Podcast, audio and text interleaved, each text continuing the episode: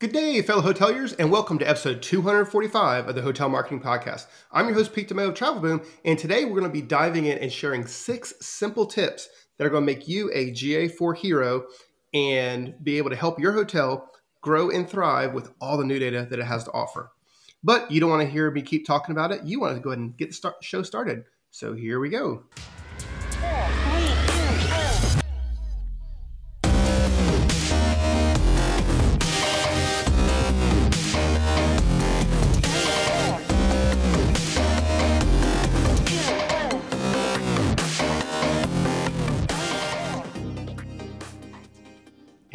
We're back. So let's go ahead and set the stage.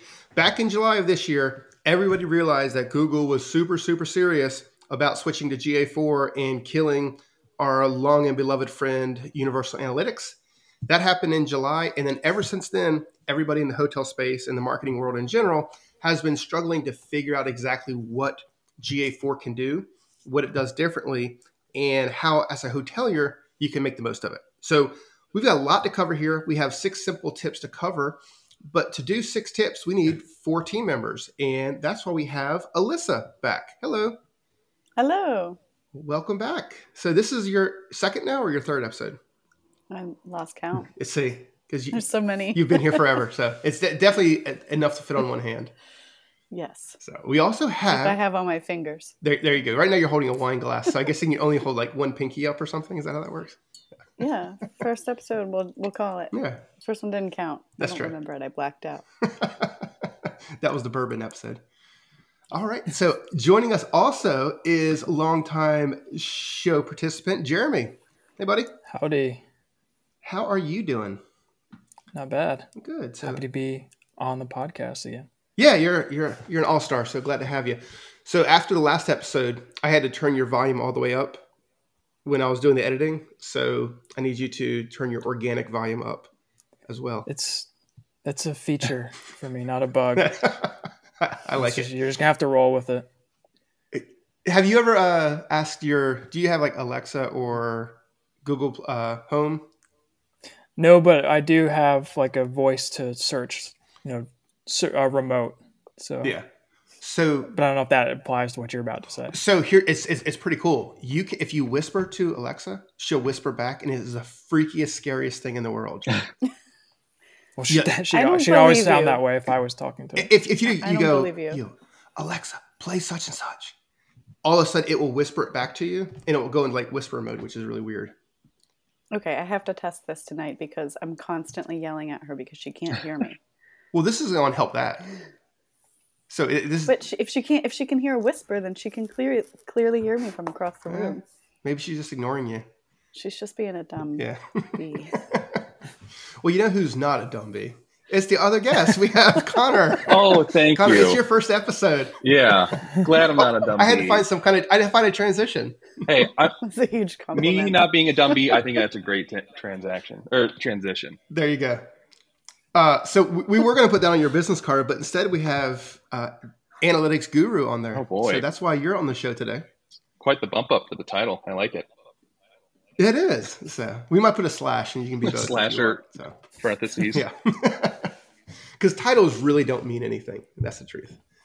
But uh, but yeah, so we got, got a big episode today. Um, Connor, I know you've been doing a lot of work on this, and we're actually going to be diving into an article that was on narrative.bi that talks about GA4 tips and tricks for marketers. And I thought it was interesting, not only because uh, it's GA4 tips, but the URL is marketing Google Analytics four tips and tricks for marketers. But it's not four tips, it's actually six tips that they have. And they have GA4 as a dash in it, which makes me crazy. Pete's always reaching for a joke. I am. I'm trying. So, but hey, if, if you want that, if you want the link to the show notes, if you want the link to the narrative.bi article, and really everything that we're talking about today, go over to travelboommarketing.com slash podcast and click on episode 245. And that's going to have everything that we're talking about today, as well as the specific tips that we have that kind of correspond to this article that we're, ta- we're talking about today. And I'll, I'll say this though is now that we live in a world of GA4, it's very important that every hotelier and marketer in general lean in and make sure that they become the best GA4 marketer that they possibly can be. because whether you like it or not, that is now our native analytics platform pretty much for everybody across the board. But before we get into that, we have a news item to take care of. I don't have to sing anymore, but maybe we can like breaking news. So, all right. So, who, who's got the news item today? I'll roll with it. Um, so, Google has quietly, or they have said that they have quietly been increasing ad prices to meet revenue targets. Um, right now, Google is on trial for allegedly using underhand tactics to ensure it stays the world's leading search engine. And this is one of the quotes or one of the items that have come out during that trial. Yeah, it's it's crazy. So anyway, if you guys want to read this this article as well, it's on Search Engine Land. It came out on the 19th of September. We're recording this on the 2nd of October, so so about a week or so ago, and it's it's pretty crazy. So more or less what Google said was that they are going to increase their prices by about 5% for the auction platform that we all know as as Google Ads. So whether there's almost no competition or a ton of competition, Google's just saying, you know what, as of you know X date, and we don't know what that date was in here, they're raising the prices. They're not going to tell anybody. They're just just doing it. Yeah, and just imagine if you put it into perspective, five percent across the board with the number of users and the amount of money they're spending on the platform. It's wild.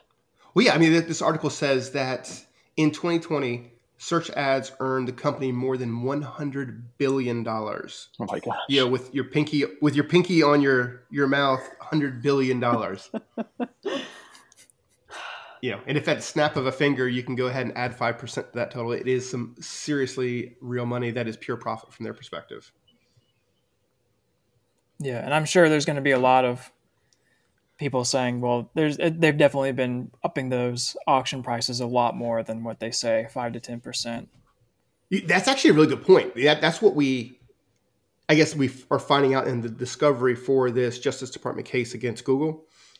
But it, it could easily be more than that. We know Facebook ran into all kinds of trouble when we realized how many, I guess Facebook and Twitter were how many of the people on the platform weren't actually people or block bots, which impacted their advertising revenues as well. So, so this will be a very interesting to wa- one to watch.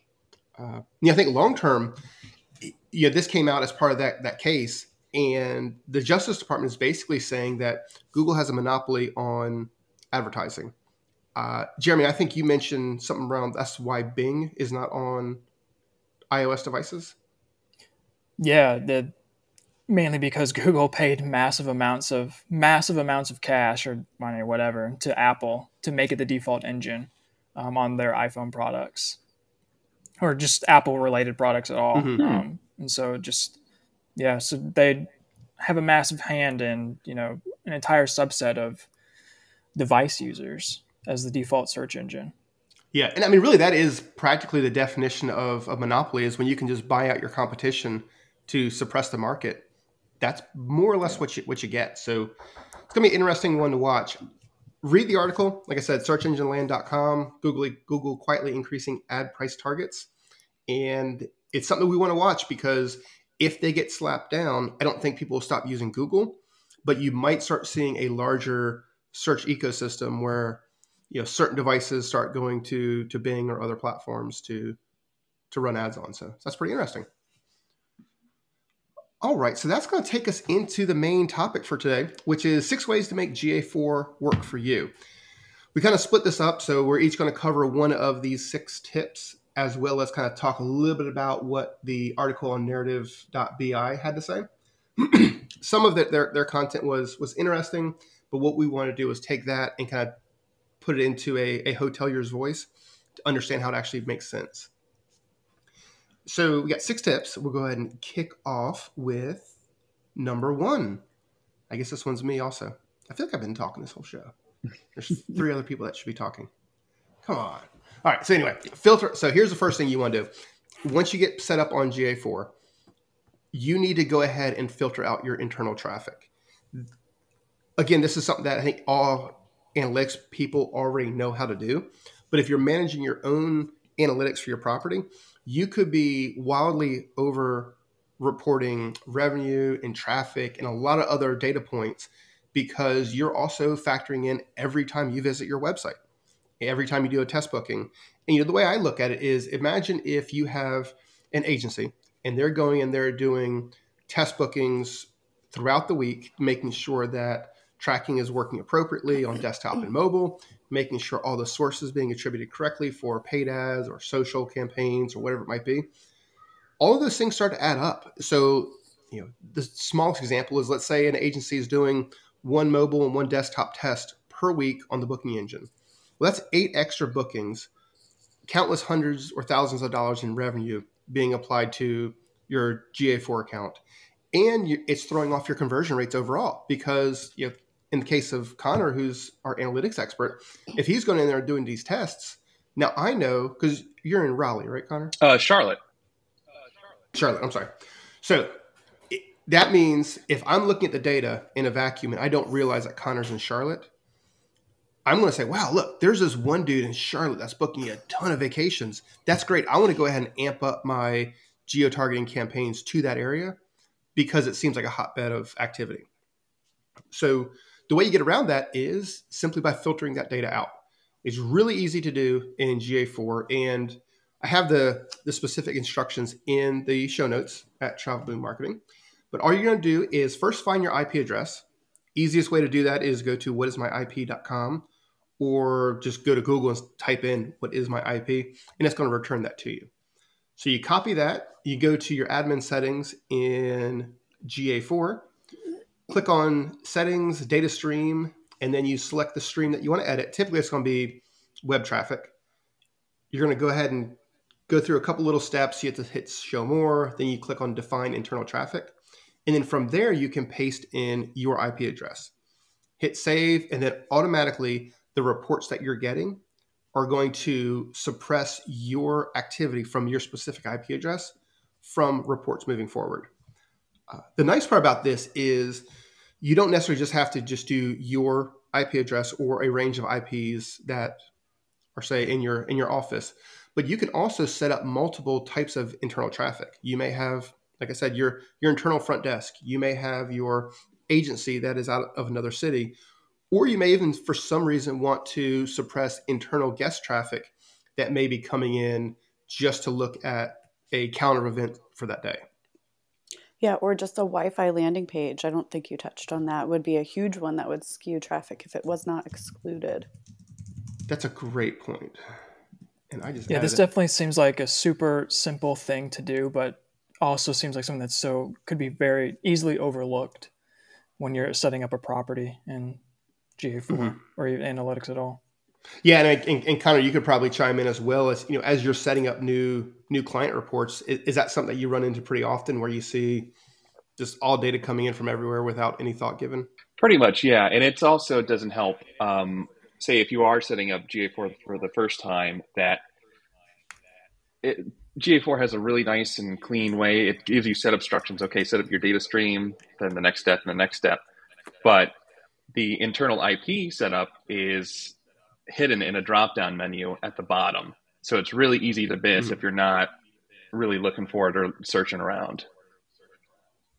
Yeah, that's a good point. It, it took me a couple times to actually find out where it was because you had to click on the little show more to get a bunch more options there. So if you haven't set up this in UA and then you went forward and set up your GA4 reporting as well, your data is going to be even more off, right? Because you didn't filter that data in UA now you know about this handy dandy tip from today's podcast. So you set it up. You're going to see more of a, a variance between UA data versus GA4 data, but that's kind of the world we're living in with the, the big switch. So I think the, the best tip is to get comfortable being uncomfortable when it comes to GA4 and understand that, hey, there's new sets of data, there's new ways of looking at reporting, and this is something that you got to do if you want to make sure that your reports are accurate moving forward.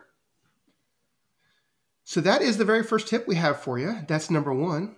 We can jump right over to number two, two, two, two, two, two, two, two, two. So the second tip would be customizing as much as you can um, within your GA4 property. Um, so basically, that starts with creating custom events and conversions, um, just to track those unique and most important customer interactions on your website. Um, so I, for a hotel, that would you know easily that would be room purchases, maybe newsletter signups or contact forms in terms of you know the conversions that you're looking to track. Um, and then for types of like behavioral metrics or the types of um, events that somebody makes on the site, but you know doesn't complete a purchase. So if they're going through the booking funnel and they make it to the checkout page, or they click, you know, they click the search bar in your in the booking engine, um, or they click on a specific room type or something like that. Um, you know, those are the types of actions that you can track uh, within GA4. Um, and then taking some of those um, events and creating or developing custom audiences and segments, uh, you know, based on either user attributes or you know the events or behaviors that they're taking on your website. Um, so easily, I mean, the first one would be retargeting audiences. So somebody that visits the website doesn't make a room purchase. Maybe you're looking at retargeting people who've signed up for the newsletter or have filled out a contact form that you want to hit with an advertisement, um, or just visited your page page at all, or visited specific pages on your website. Um, another attribute or beha- another attribute would be demographics. Um, so, you know, age range um, that you're looking to identify, um, device types that they may be using, um, whether they're male or female, uh, gender would be another one, um, and then interest-based audiences. So the types of things that people are interested in, uh, based on you know people that are visiting your website. You know, what have they shown interest in on Google? Are, they in the market to uh, go on a family vacations like do they show certain types of affinities in their searches and their search history so like family vacationers beach beach vacationers um, oh, just different different types of you know travel types of uh, travel type type different demographics um, and those terms and those uh, interest based type audiences um, and so then after you've gone through your events and your conversions and customizing those and making sure that you're tracking those and then once you've started setting up audiences based off of those events or you know the types of audiences or things that people are um, actions that people are taking on your website. You need to go to targeting campaigns with those audiences or based on those custom events or conversions that you have set up on your website. Um, and so basically, take those and add them to your campaigns, like obviously Google Ads, um, importing those uh, audiences directly to your Google Ads account. And GA4 makes this super easy to do. You know, once as long as you have Google Signals applied in your account. Um, once once you set up your audiences in GA4, they get automatically um, imported into your Google Ads account for remarketing. Um, and so then you can create Google Ads campaigns based on the different audience types that you've created in GA4 to make your um, targeting and your ad copy super granular um, and super specific uh, based on you know, the users that you're looking to target. And then the very end, you know, creating custom reports um, tailored to your specific business goals. Um, and you can do that with the Explore Reports option, which you can get super granular. I know, I think a lot of our clients have been, or some of our clients have taken advantage of the Explore features and um, use different different uh, visual paths um, based on you know where they are in the booking engine process, you know where they're dropping off and things like that. So there's a lot you can do with GA4. It's just going to take some time to getting comfortable with you know like this entire podcast is going to be it's getting comfortable with the new platform. But yeah, there's a lot you can do in terms of customizing um, within GA4. And I really like this one because we all love to bag on GA4 because it's new. It doesn't work the way we're used to things working. Things are tracked differently. But the nice thing about GA4 in general is it's a lot more interactive in terms of not just receiving data, but also pushing data back out to other platforms. I mean, like you mentioned, building those retargeting lists and you know, different affinity groups that you can create within GA4 that then help your marketing on a proactive level is a really cool feature that I'd, I'd always question, caution people about saying, oh, it's just UA with uh, a new skin and some new reports it's not. It's a lot more than that, and it can work so much harder for you than UA could in the past. So e- even though it's a big change, it's definitely worth diving into because I think you could find more more room nights by being a little bit more aggressive about how you're how you're using that data.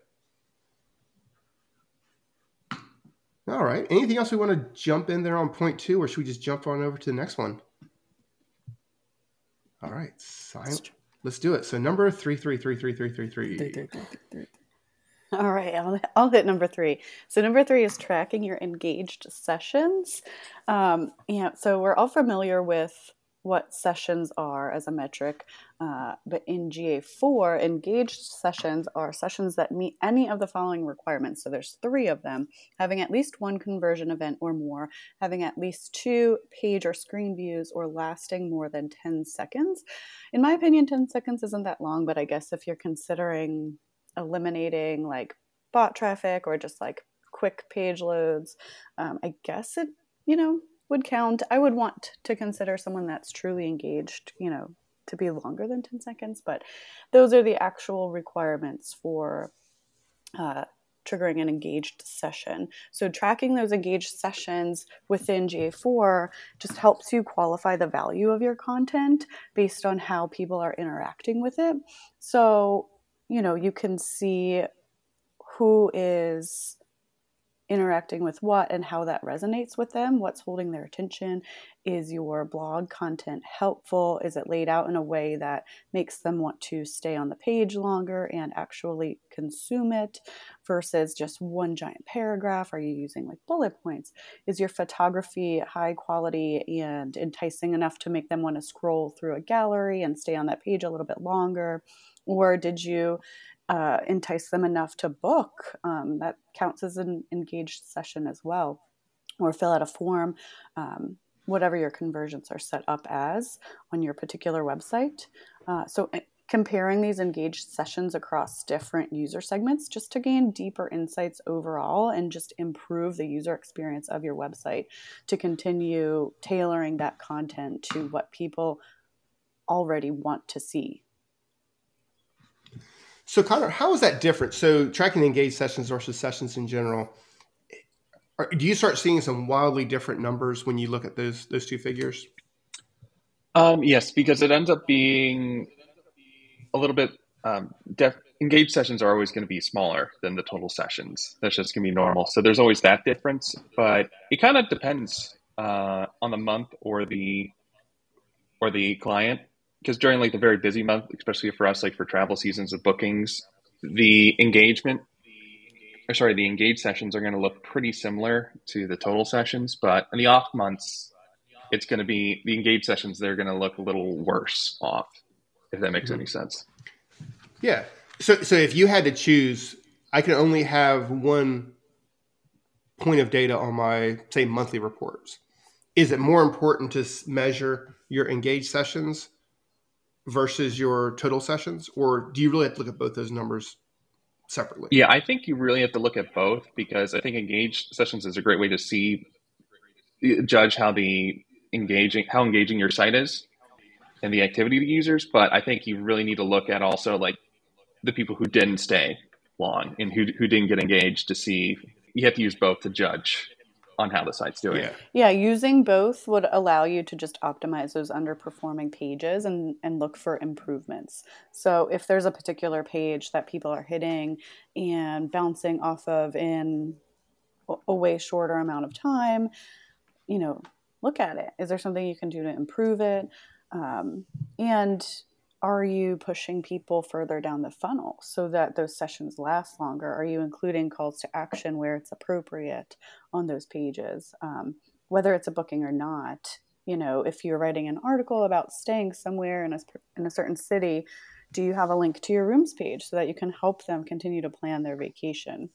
That's a really good point, especially on the news and articles type pages, because we've seen it a lot for for clients and you know just hotels in general is where, quite frankly, the content in the news that they write is pretty crappy, and it might be you know one paragraph about you know things to do in Orlando, and it's it's a one paragraph article where yeah, it's just content for the sake of content at that point. It's not helpful. And we know at this point there's been several helpful content updates. So that's really what you should be working toward. Um, you know, creating that helpful content in an effort to increase your number of engaged sessions and obviously revenue at the end of the day. But, and then even if they do write good content and it's just one massive paragraph, like I know as a user, I'm not reading that. Mm-hmm. so I'm out. like, give me some bullet points, give me some something that yeah. allows me to just easily like determine whether or not this information is going to be valuable to me. Good stuff. And I guess it's also great when you're looking at engaged versus unengaged by traffic source and start realizing yeah. that you know either organic is failing you in terms of where the, the landing pages are or ppc is not doing what it should could or social's not. Yeah or are we targeting the wrong people and they may not be qualified? So like do we have to go after a different group of people or a different set of keywords whatever it might be? Gotcha. Or, or just looking at device type. I mean you could you could be doing okay on desktop but mobile's completely crashing? I mean, is there something different with the layout or the format of your article or your page entirely that needs to be changed around a bit where where you may be getting more traffic via mobile, but your engagement rate is lower on mobile? Um, so yeah. it's something to look at. And I don't want to put Connor on the spot, so I'm not going to ask the question, but I would just pose the question. I could Google this after the fact, but I'm betting that you can't change what the requirements are for a user to meet the requirement of an engaged session. So, like 10 seconds, I suggested, I don't think that is that long of a time period. Um, so, like, if you wanted to create, I don't know, some other metric or adjust it to a longer period of time to see who's really engaged with your content um, or your website, like, is that a possibility type thing? But another I mean, I can answer that. Unless you know I, the yeah, answer. I can answer that. So, as far as I know, you cannot edit um, engage se- sessions because it's like a default built-in metric for GA4, right. so you really can't touch it. But on the flip side, you can just make your own using the GTM debugger and yeah. Uh, Google Tag which would Manager. be pretty helpful. I feel yeah. like. Like what? What is the? What's that limit look like? Obviously, we have duration or time spent on site.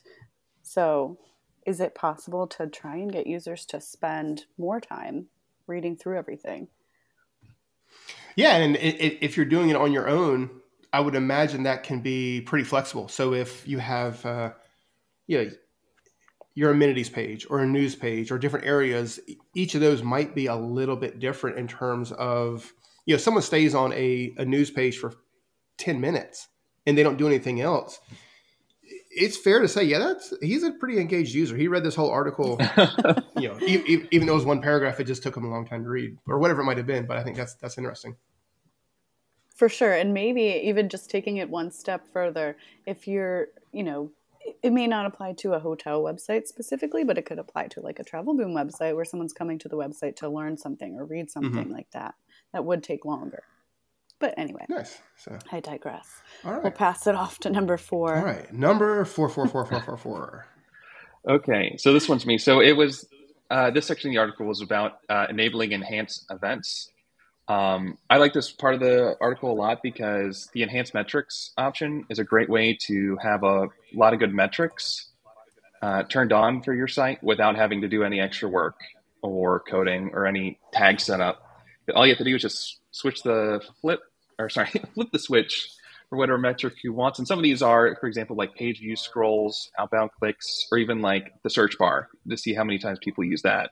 So it's a great way to like increase your understanding of how users interact with your site without a whole lot of work. So, so that's really super cool because I know with UA, we would always get to those spots where it was like, hey, are we tracking this? And we'd have to go back and be like, no, that's not getting tracked. With GA4, I'm assuming a lot of that stuff is just natively going to be better tracked out of the box. Yeah, it, it's definitely, I think, a lot better than what UA setup was. But some of the time, these metrics, because they're so set up specifically by Google, and you have to follow one by one when it comes to deploying the GA4 data layer. That sometimes these metrics won't track, even if they're on. So you just have to keep an eye on it, watch it, and test it. So if not, that's where Google Tag Manager and the GTMs for is for you to build out your site, and then you can just recreate those metrics specific for your site. Yeah. So, in, in terms of hotels specifically, because I know that was one of the issues that we've run into in the past, is GA4 is more traditional ecom versus insight versus specifically hotels. Doing all your setups, is there any obvious metric that needs to be kind of factored in here? Factored in from a hotel GA4 setup or from Google, you know, wish list that they would implement? Yeah, no, more more from I guess uh, you know, hey, I'm setting up this for a, a hotel site and it's not tracking room nights or things like that. Is that the stuff that you can do within enhanced analytics, or am I just off Um, not, you can't do that in enhanced uh, measurements, but it is something definitely that is a big key metric you need to be able to pull from your purchases. So whether or not that's just using some simple math, some simple just functions and stuff in your reports, you know, looking at book dates and end dates, or you can just build it out in your data layer specifically to do that for you. So you'll always have that number. Okay, and then I guess it's, it says some of the most common enhanced analytics are like video interactions, scroll depth, form submissions, all that kind of kind of stuff, right? Yep, 100%. Nice. All right. Anything else we want to talk about on the enhanced analytics or in, in- yeah, enhanced con- events world? Um, easy, easy for Clearly, number four was not yours, Pete. no. no, it's okay. Even in I'm, I'm, even in GA4, it's like labeled something different than what it was in the article. So it's like they're always changing the names and not telling anyone what it's called. yeah, yeah. There's there's no reason Data Studio became Looker Studio for just just to piss everybody off. Exactly. All right. Well, we can jump on over to uh, number five. Number five is thresholding and prerequisites. Okay. yeah, we don't like the word thresholding. No, so, so we're calling it prerequisites from now on. Yeah, so we'll just call it prerequisites. Okay. But I actually have to. I mean, I'm gonna have to say thresholding again, like I just did. Um, essentially, what that is is a feature in GA4 that um, is basically there Is to it a protect. the feature or a bug? I, I don't like it. yeah, I'd call it a bug. Um, well, it's there to protect the privacy of site visitors. Um, so Google says that it's applied to prevent anyone viewing a report or exploration from inferring the identity of individual users based on demographics, interests, or other signals present in the data.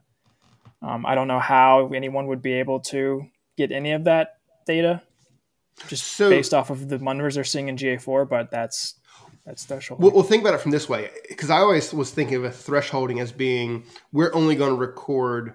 I always got it confused with sampling.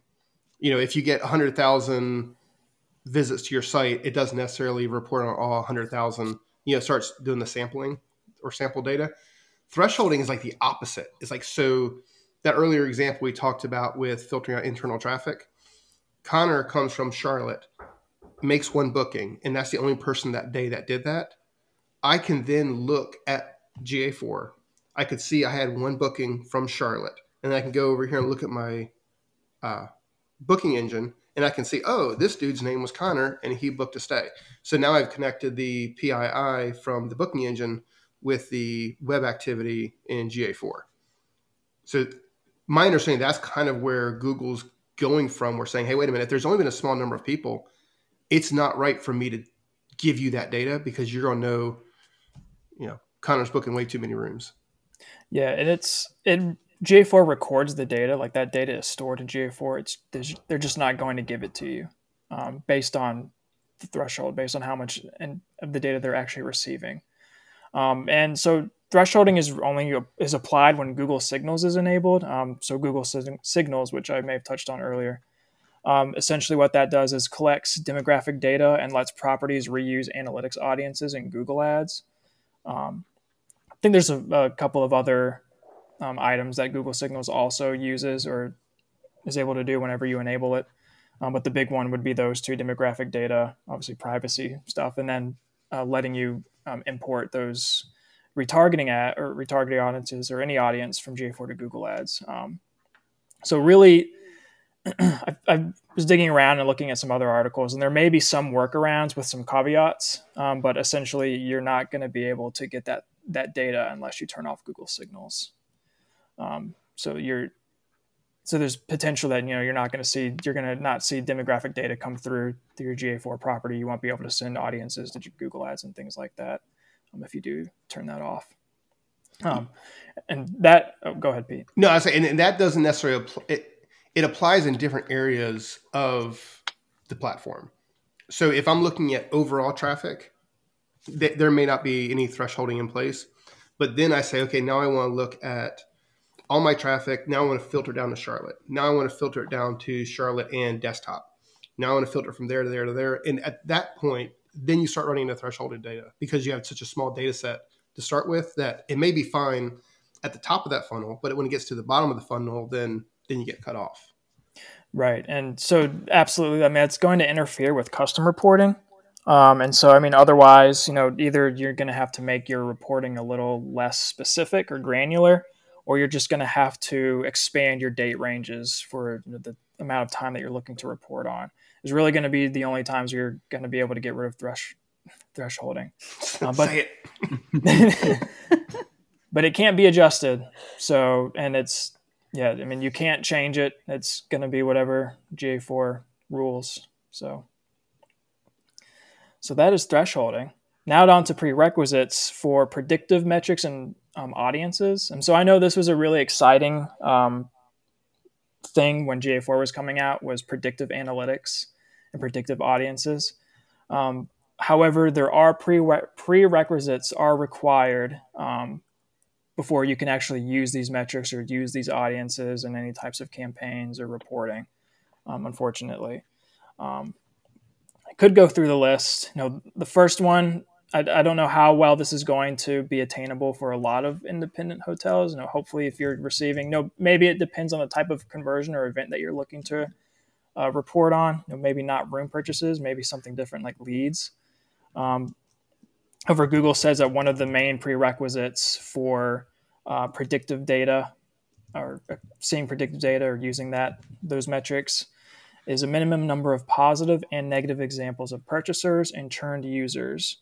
Um, so Google says that in the last 28 days, over a seven day period, at least 1,000 returning users must have triggered the relevant predictive condition, which is either a purchase or a churn. And at least 1,000 returning users must not, so must do the opposite. Hmm. Um, so that's that's just one prerequisite that you must um, meet before you can use predictive um, metrics and audiences. So that just goes back to thresholding again, where if it's only Connor in Charlotte, I can't use him uh, for my predictive audiences because it's just one of them. I need to have a thousand Connors make a booking and a thousand Connors not make a booking before I can start retargeting the the ones that have not. Right. Right. That makes sense. All right. So the very last tip is number six six six six six six six six. Oh, don't say that. right after thresholding. Jeez. All right, number six, utilize the first user dimensions, which is a mouthful. So if I stumble over that one a few times, the first user dimension represents a source or medium that acquired the user in the first session, which provides insight into the channels that users are coming to your site um, first and you know typically we report on the session default channel group so looking at them alongside each other either in a report or an expo- exploration uh, you can gain a better understanding of the path from initial acquisition through to conversion so by leveraging some of that data um, you can gain a better deeper understanding of what channels are working best. So I guess maybe Connor can help us explore this a little bit more. Uh, but if a session is restarted or if someone, uh, you know, clicks on an ad and then comes back in a different way as a last click, you know, that first user session would be more valuable to understand because you would know what really convinced them from the start. Um, you can also analyze the actions that users are taking during that initial visit to identify potential bottlenecks. Um, are they getting stuck coming in from a particular source or channel and then coming back in a different way? Um, improving landing pages and user flows based on those insights, uh, providing a seamless experience and furthering engagement, which we've kind of already talked about. Um, but overall, just really refining your marketing strategy by aligning with the customer journey uh, from the point of first interaction all the way till booking, in this case, for hotels. So is it more or less just attribution model, or is that is the first user dimension a separate thing than it's separate. So i mean you can choose your attribution model correct? And then you can look at first session like first user session or just your total sessions or total users or whatever it might be. All the data exists. It's just a matter of configuring it and looking at all of it together to make sure you can see the path from start to finish from a user yeah that something that's a, separate from this um, ga4 does have an advertising report. Um, that's pretty handy. Um, you can change the attribution model and it gives you an idea of a full path from or how how your advertising is impacting um, all other channels. And you know you can change your attribution model uh, within the advertising report um, just as so see how google attributes conversions um, or interactions from your um, ad campaigns whether it be google ads or maybe email or you know whatever and how those users who click those ads at any point in time before they make a purchase or at the end of the purchase you know how google is attributing um, how much of a conversion or purchase to those uh, specific interactions. So it's a super handy tool to use um, if you are running any types of uh, paid campaigns. yeah that's pretty interesting. And i think another example that we've gotten from a client is that people receive an email a marketing email and they do click through it and it, it was a successful email in a sense but they booked through another source. So they clicked through a paid ad you know a few days later. They have this session that has been started from clicking one of our ppc ads and then they end up booking and we're obviously counting revenue for that booking via google ads or microsoft ads but really their first user session was email. So understanding that you know what is really what what convinced them to even google the property name and click on the ad and it, it was the email. So maybe you put a little more thought or strategy behind that channel versus paid ads. And mm-hmm. you know it's just putting it together as a whole picture versus just that particular session that ended up in a booking well, I think you have to look at it, like you said, more holistically because you know the, the, the flip side of that is I ran a PPC campaign. Someone signed up for my email, and I've been hitting with them emails, and eventually they booked. If I look at that just for first uh, first user, I'm gonna say email is not effective. Whereas if I look at it from last click, I'm gonna say PPC is not effective. So you really have to look at you know, different ways of looking at the data before you make any decision like that because you don't know what are all those touch points. You know was it a, a social engagement that drove the email sign up that drove the ppc campaign click from a search? You know there's a, a million different ways of looking at it. And then knowing that the data that you get back from ads is not going to necessarily match the revenue numbers from your email platform or from GA4 for that matter. You know, it's it's all going to be measured on different I guess attribution models again. So you kind of have to keep, you know, take all the data with a grain of salt and compare it against other numbers. Yeah, it, it takes some adapting to get used to. I know that's something that we kind of started at least within tra- Travel Boom in terms of how we're tracking conversions or you know how ads are um, impacting other ads within Google Ads because Google Ads before they they they have you know different types of attribution models like last click, time decay, um, and then their newest one is data driven, which they're really pushing. I mean, that's going to be the default um, attribution model within Google Ads. Um, which data driven is a very like we've been saying more holistic, more you know overview of you know how people or users are interacting with your ads um, and other channels. Um, so you know it's it's definitely something to you know not always to just look at last click. You know, last click doesn't tell the whole story essentially. So yeah, and I would suggest obviously like comparing the like channel report. So seeing how that shifts and if there's a trend over a certain period of time, that would be interesting to me. I would imagine, I don't have any data in front of me, but I would imagine that your direct bookings would increase if you're seeing the property or they would be they would decrease, sorry. So you would see the property as a first user session in a particular channel, whether it's email, since we've been talking about that. But then in as a session, if they just come back and type the URL in direct, you would see an increase in direct revenue or direct traffic or whatever the metric is that you're looking at. So, like picking out the shifts and the trends, I think would be pretty cool. Yeah, we have to, you know, talking about shifts and stuff like that. Is we have to change how we think about the data that we have access to, because yeah, there's a million different ways of looking at it.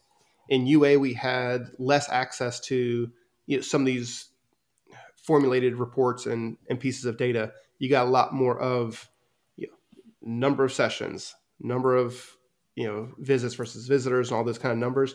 This gives you a chance to really dig down into it, but it also makes it more complex. So just know that as you're going into it, that a lot of the times you're going to be getting two pieces of data that make you ask other questions, which at the end of the day is really what you want analytics to do is to to lead you to the questions that you need to ask. All right. Uh, that was all of our six tips. Uh, Connor, did you have anything you want to dive into with first user, or are you good to go as well? Um, no, I just want to, other than just giving a little background on how that metric kind of comes about, is that it's using one of the big features that Google has been touting about GA4 is their cross-platform tracking. So that's where how that's exactly how they're tracking from. Oh, if I on my phone, if I move to my desktop, they're using that through their cross tracking uh, capabilities. So. Yeah, they, they do a much better job of of figuring out what users what regards to the device type. So. And it's interesting that Google says we're not sharing the data, but we still have the data because they're still using it. So. exactly. So we, we just don't get it. So they, they don't have thresholding there. Oh no, they get all the data. all right. Well, those are six tips. Uh, more or less, those are, are, similar to the six tips on this narrative.bi article that we were reading that kind of spurred this discussion. But I think these six that we have here are really designed to help the hotelier get a better understanding of their data and honestly not be so scared of GA4 because once you dig into it, it, it does the same stuff. It just does it in a different way. So so those what we got for today. Uh, we went through a lot of detail a lot of very specific steps of how to make things happen. So if you want to learn more about it, go to travelboommarketing.com slash podcast. And this is episode 245. So just click on that episode. You'll be able to see step-by-step guide of each and every single one of these things here, as well as something that you can you know share with your friends and, and make copies of because it is something pretty important to, to know as we move forward in the world of GA4. All right, so that kind of wraps up the main topic. We do have two big pieces of Travel Boom news. The first one is the 2023 Leisure Travel Trend Study is available for download. It is for the low, low price of free 99. So it doesn't cost anything to download it. All you do is go to travelboommarketing.com slash study and you can get a 46 page downloadable report that really digs into exactly what leisure travelers are thinking about in 2023 and the concerns that they're going to have moving forward in 2024. Right now it's budget season, so if you haven't started budgeting, you should. And the data in this report will really help make it an easier process. And then the other big piece of news is on October 19th, everybody here on the podcast today and a few others are going to be in Daytona Beach for a free little, uh, not even a full day hotel marketing conference. Uh, we start around 8.30 in the morning and wrap up around 2.30 uh, not only are we going over the, the leisure travels trend study. We're going to be talking about big shifts in 2024 that an independent hotelier or small group will need to know about. We're going to be doing a little bit of budgeting as well as having a very very special guest. We'll have ed from Flip.to hosting our lunch session and he's going to be talking a lot about injecting conversation into your conversion funnel and how you can use the power of social media on your guest side to really drive performance. It's going to be a, a phenomenal event. It's completely free as usual. And if you go, you get a free swag bag with like cups and koozies and, and all kinds of hidden surprises. So if you're in the Daytona area, go over to uh, travelboommarketing.com slash Daytona Beach, all one word, sign up for free. It's limited to 50 people, and there's some spots left. So go ahead and lock in your spot now for a fun and hopefully educational little one day conference. That's all we have. Uh, hey, if they want to learn more about about you guys, Alyssa, where could they they find you in? They can find me on LinkedIn at Alyssa Fate. I didn't confirm. We said this last week. Yeah. Let's confirm right now. Well, you had a- you had, like, my two name on there or not. Yeah. We did have two weeks. So It's fine. They could find me easier than Connor. Yeah. Ten times. Yeah. Okay. So let, let's play that game. Connor, where where would they find you? Um, they could find. Uh, let me double check for LinkedIn because I just. Fun fact, everyone! I had my LinkedIn hacked, and I just got it back a month ago, so I'm still changing stuff back. so if you see any weird stuff, I'm just gonna put What did, add it up to that. what did they take, or did they did, did they do anything nefarious in there? Nothing nefarious other than just deleting all of my uh, skills and like recommendations that way. well, because they had it set up for like a fake medical company, like they were the previous director of the FDA, like all this crazy stuff went to Harvard and all this other stuff. So you left that stuff though, right? You just added the the analytic stuff back, but you kept the Harvard and everything. I was tempted. I'm not gonna lie, I was tempted. But Yeah. that'd be that'd be pretty funny just to kind of keep that and just make that your new persona. yeah.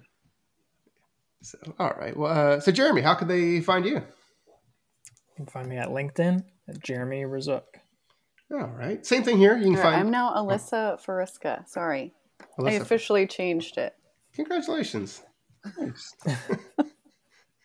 All right. So yeah, you can uh, find Alyssa Friska on LinkedIn. You can find me at pete.demeo on LinkedIn.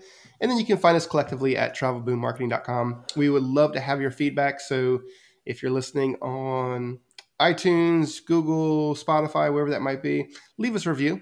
It helps us a whole bunch and helps pump our very deflated egos to the point where we can get through the day. and that's all we got for you today. So if you enjoyed the show, definitely keep on listening. Visit us in Daytona Beach next week, and not next week, in about three weeks. And that's all we got for you. So I got nothing else. I see Jeremy and Alyssa just laughing and shaking their head at me not being able to end this episode for some reason. What am I supposed to do Just, now? just keep talking to All yourself. right, just keep talking. Hold. All right, that's it.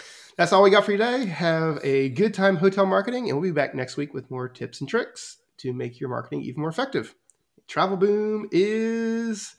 Do we just keep talking more? Out.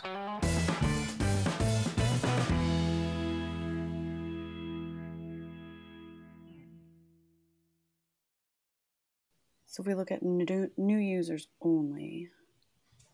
You're looking at new users? I did say that. I Yeah. think. I'm, I'm, I'm looking at the nude users. New users.